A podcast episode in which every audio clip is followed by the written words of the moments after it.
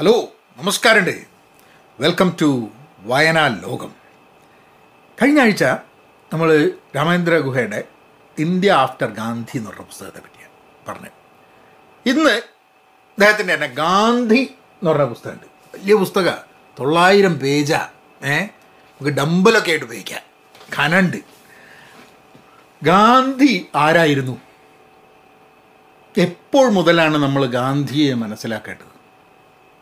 ഒരു ഇന്ത്യക്കാരെന്നുള്ള രീതിയിൽ ഗാന്ധി ഇന്ത്യക്കാരനാണെങ്കിലും നമ്മളൊക്കെ ഗാന്ധിയുടെ സൗത്ത് ആഫ്രിക്കൻ ജീവിതത്തെക്കുറിച്ച് നമ്മൾ പഠിച്ചിട്ടുണ്ടെങ്കിലും ഗാന്ധി സ്വാതന്ത്ര്യ സമരവും ഗാന്ധി അതായത് ഗാന്ധി ഇന്ത്യയിൽ വന്നിട്ടുള്ള സ്വാതന്ത്ര്യ സമരം വരെ ഉള്ള ആ കാലഘട്ടം ആയിട്ടുള്ള ഗാന്ധിയുടെ ജീവിതമാണ് ഗാന്ധി എന്ന് പറഞ്ഞ പുസ്തകത്തിലുള്ളത്.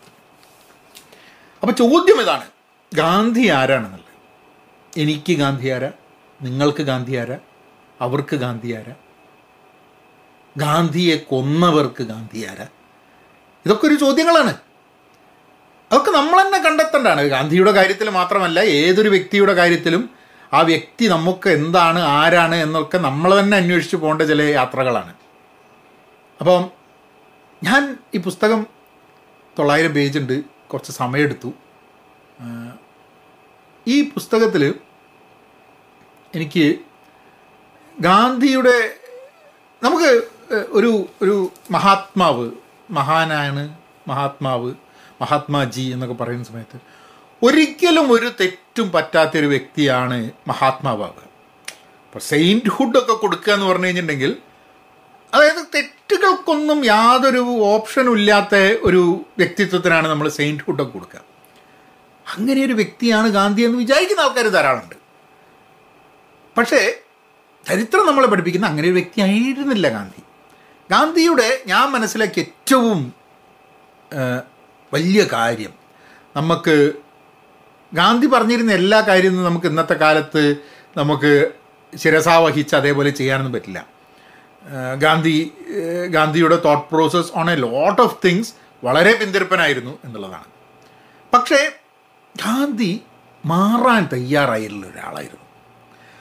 ഗാന്ധി നിരന്തരം മാറിക്കൊണ്ടിരിക്കുകയായിരുന്നു. നിരന്തരം മാറിക്കൊണ്ടിരിക്കുന്ന ഒരു വ്യക്തിയാണ് ഗാന്ധി. ഗാന്ധി സൗത്ത് ആഫ്രിക്കയിൽ ഉണ്ടായിരുന്ന ഗാന്ധി ഇന്ത്യയിൽ കാലുകുത്തിയ ഗാന്ധി.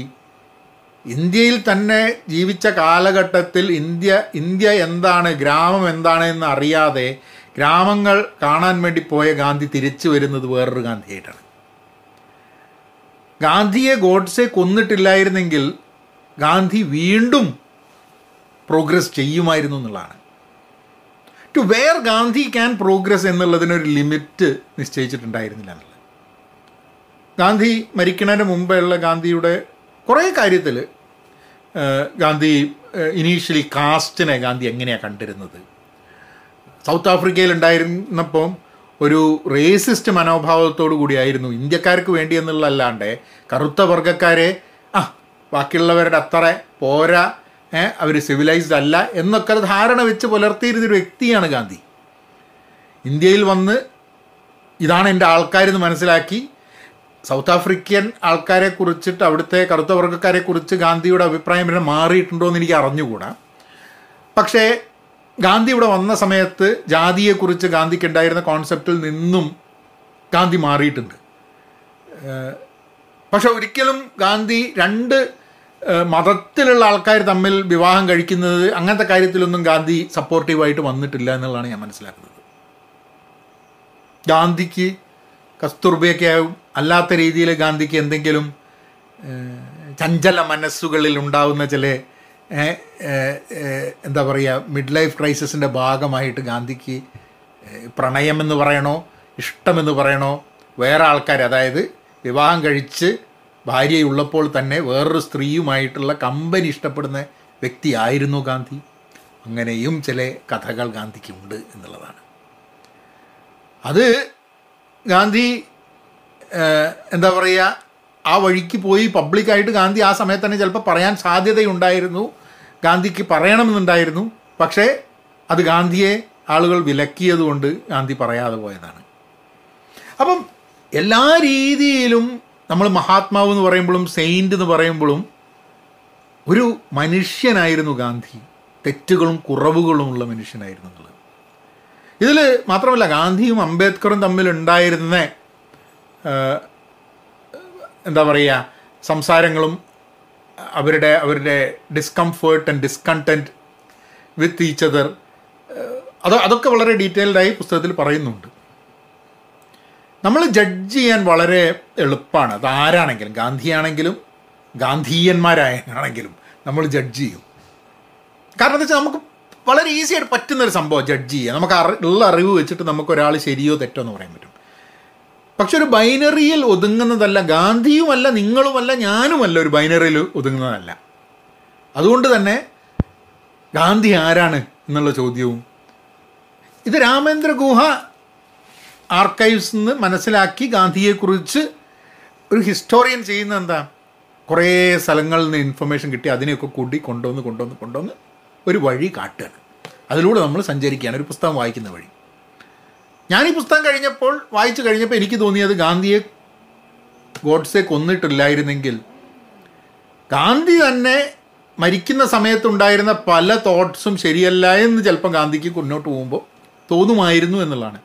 കാരണം ഗാന്ധിയുടെ ജീവിതത്തിൽ ഗാന്ധി നേരത്തെ പറഞ്ഞ സംഭവങ്ങളെ മാറ്റി മാറ്റി മാറ്റി മാറ്റി മാറ്റിയാണ് ഗാന്ധി ഉണ്ടായിട്ടുള്ളത്. നമ്മളൊക്കെ ഒരു ഇരുപതാം വയസ്സിലും ഇരുപത്തഞ്ചാം വയസ്സിലുള്ള നമ്മളല്ല അമ്പതാം വയസ്സിലുണ്ടാവുക.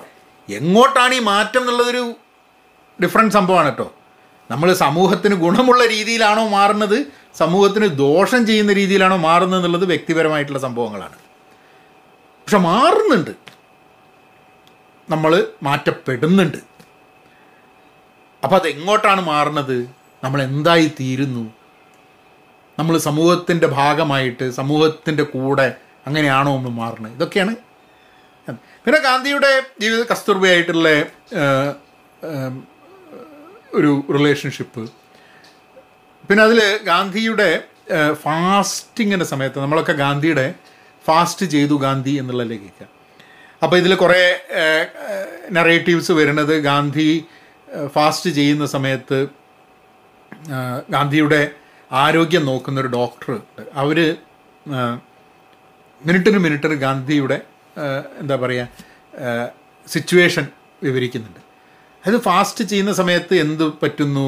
പറയും ബാപ്പുജി സംസാരിച്ചുകൊണ്ടിരിക്കുമ്പോൾ പെട്ടെന്ന് ബാപ്പുജി ഡോസ്ഡ് ഓഫ് കാരണം എന്താ വെച്ചാൽ ഫാസ്റ്റിങ്ങിന്റെ സമയമായതുകൊണ്ട് പിന്നെ റീഗെയിൻ കോൺഷ്യസ്നെസ് റീഗെയിൻ ചെയ്തപ്പോൾ ബാബുജി ഗാ- ബാപ്പുജി ഇന്ന ആളെ ചോദിച്ചു. എന്നിട്ട് he went back in to became unconscious again അങ്ങനെയൊക്കെ പറഞ്ഞ് അങ്ങനെയൊക്കെ അത്ര ഡീറ്റെയിൽഡ് നമ്മൾ ഒരിക്കലും ഞാൻ അറ്റ്ലീസ്റ്റ് എനിക്ക് അറിഞ്ഞൂടാ നിങ്ങളെ കാര്യം അറിഞ്ഞൂടാ.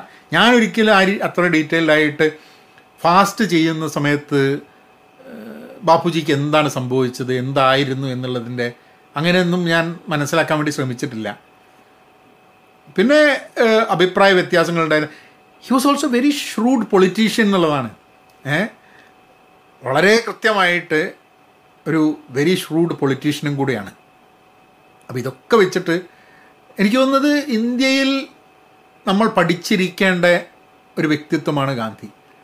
അതിനെന്താന്ന് പറഞ്ഞു കഴിഞ്ഞിട്ടുണ്ടെങ്കിൽ കഴിഞ്ഞ നമ്മളൊക്കെ ചെറുതാകുമ്പോൾ തൊട്ട് ഗാന്ധി ഗാന്ധി മഹാത്മാജി ബാപ്പുജി എന്നൊക്കെ കേട്ടതിൽ നിന്നും വ്യത്യസ്തമായിട്ട് എവിടേക്കോ വെച്ചൊരു പെഡസ്റ്റലിൽ നിന്നും മാറ്റി സാധാരണ ആളുകളുടെ ലെവലിലേക്ക് ഗാന്ധിയെ കൊണ്ടുവന്നിട്ട് ഗാന്ധിയെ ആക്സെപ്റ്റ് ചെയ്യുകയും ഗാന്ധിയുടെ ശരിയല്ലാത്ത ഭാഗങ്ങൾ റിജക്റ്റ് ചെയ്യുകയും ക്രിട്ടിക്കലായിട്ട് അനലൈസ് ചെയ്യുകയും ചെയ്യേണ്ട ആവശ്യം നമുക്കുണ്ട്. അത് ഗാന്ധി എന്നല്ല ഏതൊരു വ്യക്തിയാണെങ്കിലും. അതുകൊണ്ട് I highly recommend you guys to read Gandhi.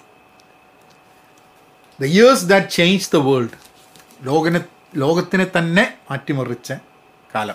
ആയിരത്തി തൊള്ളായിരത്തി പതിനാല് തൊട്ട് ആയിരത്തി തൊള്ളായിരത്തി നാൽപ്പത്തെട്ട് വരെയുള്ള കാലഘട്ടമാണ് ഈ പുസ്തകം. അപ്പം വായിക്കുക and I'm sure you will enjoy